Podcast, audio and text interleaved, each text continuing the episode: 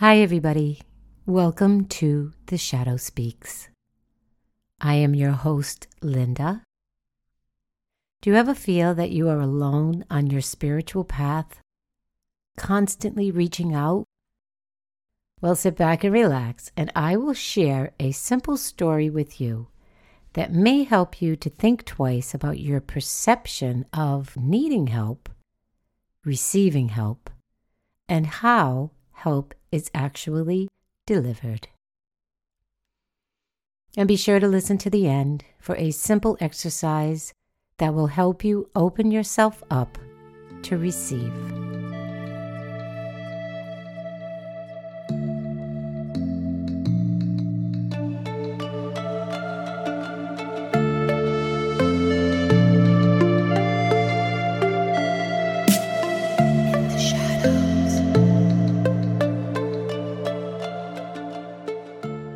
First, I'd like to say that I could tell you about some crazy stories.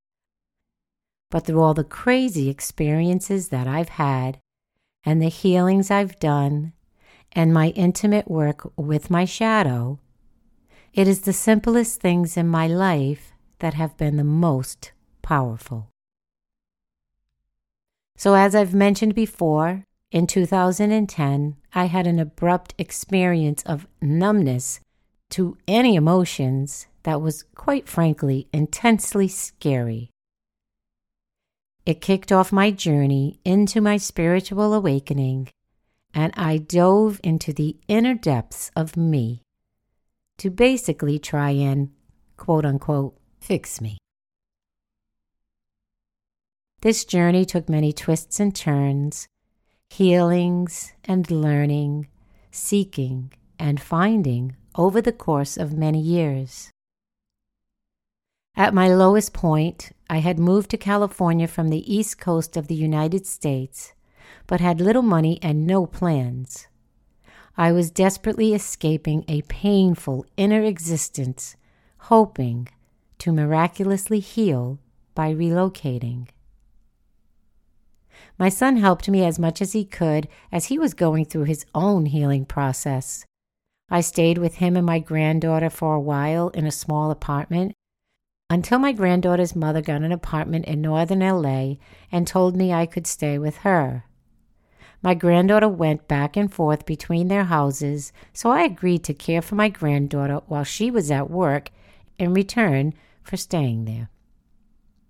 It was also a one bedroom, but a little bit bigger, so she allowed me to use a portion of the kitchen area to set up a makeshift bedroom. I got a small futon and put a small desk against the divider to block off the kitchen appliances, and I had a space I could call home that served as an office and a bedroom. I did cleaning jobs that I got using an app until my very old car broke down so I had to get a minimum wage job a block away from her house so that I could walk to work. And there I was, rock bottom. Five years into my awakening and healing journey, there seemed to be no way out of this spiraling downward movement. And I was in such despair as my dark night of the soul was in full effect. My granddaughter's mother had a job at a luxury movie theater as a bartender, and there was an employee with special needs that worked there that always invited people to go and work for the agency that provided life coaches for him. The employer was hesitant to hire me for who knows what reason, but I did get the job after a couple of interviews. It was a big agency, but I wanted to work with the client that worked in the movie theater with my granddaughter's mother. I would be able to have a position as a life coach, which was better suited for me, and work in a nice environment. I started out with a few different clients and after a few months was placed with a client in the theater. I liked the job. I hung out in the lounge of the theater and made friends with a few of the employees. I started to feel a little bit better. I had gotten my old car fixed, but working with this client required me to have a reliable car as he needed transportation two times a week when he was off work. I took on a second job as a caregiver to save a little money to buy another car. All I knew was that I wanted a white car with beige interior. I looked online and a white Toyota with beige interior popped up on the screen. My life was so unpredictable, so I didn't think it was possible to get a car with a car note from a dealer. I had saved $5,000, but I had horrible credit and had only had my job for less than six months. Then one day, my client needed a ride to the library on his off day. This was the first time that I had to drive him anywhere. He walked up to my car and opened the door and said, Your car is old. Embarrassed, I laughed lightly, yet was devastated. It felt like my pain and suffering was on display with this old car. Now I shifted into worrying about losing this job. I put on a happy face to mask the obvious vulnerability. On the way to the library, my client was engaged in his phone watching videos repetitively. He was autistic, and repetitive behavior is the hallmark of all the autistic clients that I had worked with. I was driving in such despair, thinking to myself, I can't do this anymore. I can't do this anymore. I just don't want to live like this. Riddled with worry about finding ways just to get by every day. Then my client said, Linda, look at this, as he moved his phone towards me as though he wanted me to look at something on it. It was a video that had no sound. So I said, It doesn't have any sound. He said, Just look, look, just look at it and read it. Read it, I said. I'm driving. Apparently, he watched this video with the sound off every day. The song gave him anxiety to listen to, but he was obsessed with it and wanted everyone he met to watch it play while reading the lyrics below. He kept insisting, so I finally turned and said, Okay, what do you want me to look at? He said, Just read it, read it. I looked down at the video and it was a Sesame Street video with the characters singing a song You're Alive. Well, I had never heard of this song, but I looked down at the lyrics and read it as he insisted, and it said, Ah, breathe in. Oh, breathe out. Ah, breathe in. Oh, breathe out. You're alive. I looked over at this guy like a corpse, looking out from the grave at someone who is reminding me to breathe, and in doing so, recognize I was alive. Talk about a mystical moment. I looked back at him like, Who are you? Of course, I didn't say anything to him. I was too deep in the realization that life was reaching out to me to help me save my life by reminding me you are alive. No matter how you feel, you're alive. Breathe in, breathe out. You cannot deny it. I was amazed at the simplicity and profound depth of that moment. It was in that moment that I realized the universe was speaking to me through someone else who had no clue they were being used as a messenger. Later that day, I went back to my phone where I had seen the white Toyota advertised, and I put my email in the box below it and clicked Send for more information. Why not? I got an email back the next day that read Hi, my name is John Resurrection, and I will be your salesman for your new car. Now, I was blown away with a strange feeling like I was being watched, but in a good way. And I was. I was being guided through the thick of the fog of my internal war with myself. I went to see the car and filled out the application, though I still didn't think it was possible to buy a $20,000 car with poor credit and a sparse job history. I was told to take the car home and see if I liked it while they worked on my application.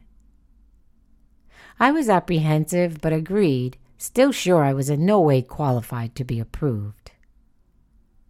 A man from the finance department called me and he said he needed a banking history of three years, which I did not have. I moved to a couple of different states, closing out my bank account in my hometown and only having accounts in local banks and credit unions for short periods of time. This was it. I was going to have to bring the car back. I told him there was no way I could come up with a banking history.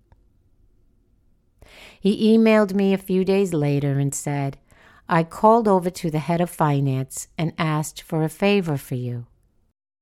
Enjoy your car. And that was it. The car was mine. Somehow, I was beginning to peak above the emotional storm I was in, and I began to breathe again. My journey was far from over, but I knew without a doubt I had help. I could breathe, I was alive, and I had help my life has moved onward and upward ever since. Not only was I given the blessing of a simple reminder to breathe and a message of revival from John Resurrection, but I was also given a perfect circumstance with my new job while I hung out in this theater lounge to create a product that could help others. This is how I was able to coherently collect all my journal entries, lessons, experiences, and deepest teachings from my life and my soul journey and create the Shadow Work Workbook. I compiled years of inner work and chiseled down into the most meaningful realizations that surprisingly came from incidents, from moments just like my experience with this client. It is the everyday experiences in your life where you will find your shadow. By working with them, you gently invite your shadow out to reveal itself to you. They also help you to see that the shadow is not the big scary monster you thought it was. It only seems that way because you have disconnected from these parts of yourself that, when ignored, feel like a monster, which are really just trying to communicate with you, to see them and accept them. And the message the universe conspired to send me through an autistic client and a car salesman was I am alive. My life is worth reviving and I most definitely have help. Help does not always come to you in the ways that you expect, and those who help may not even know it. It is the simplicity of life that has the answers, the messages, and the messengers. Look inside your life. They are right in front of you, and one day you will make the greatest revelation of all. You have help, and you always did. Here is a simple exercise to help you see the beauty in your everyday. Think of an incident or a moment or even just a comment that just struck you deeply within it may have come out of nowhere from somebody you don't even know, or a sign you see on the road, or even a smile from an unassuming character? How did it strike you? Did it give you a moment of clarity about something you were contemplating? Did it lift you up in a moment of heaviness? Did it remind you of a precious part of yourself that you forgot? These are the workings of the universe. These moments may seem subtle, and that is why you cannot create them. They are created for you. They are the divine blessings that seep into our lives through even the smallest of openings in our days. When you have a chance, jot down a few of these moments and see each of them as sparkling stardust sprinkling on your life. And whenever you feel overwhelmed or alone, look around and imagine that sparkling stardust is floating all around you. And say out loud, I see you, and I know I have help. Thank you. Thank you very much for listening. I hope you enjoyed this episode. I look forward to our next discussion. Many blessings to all. Bye.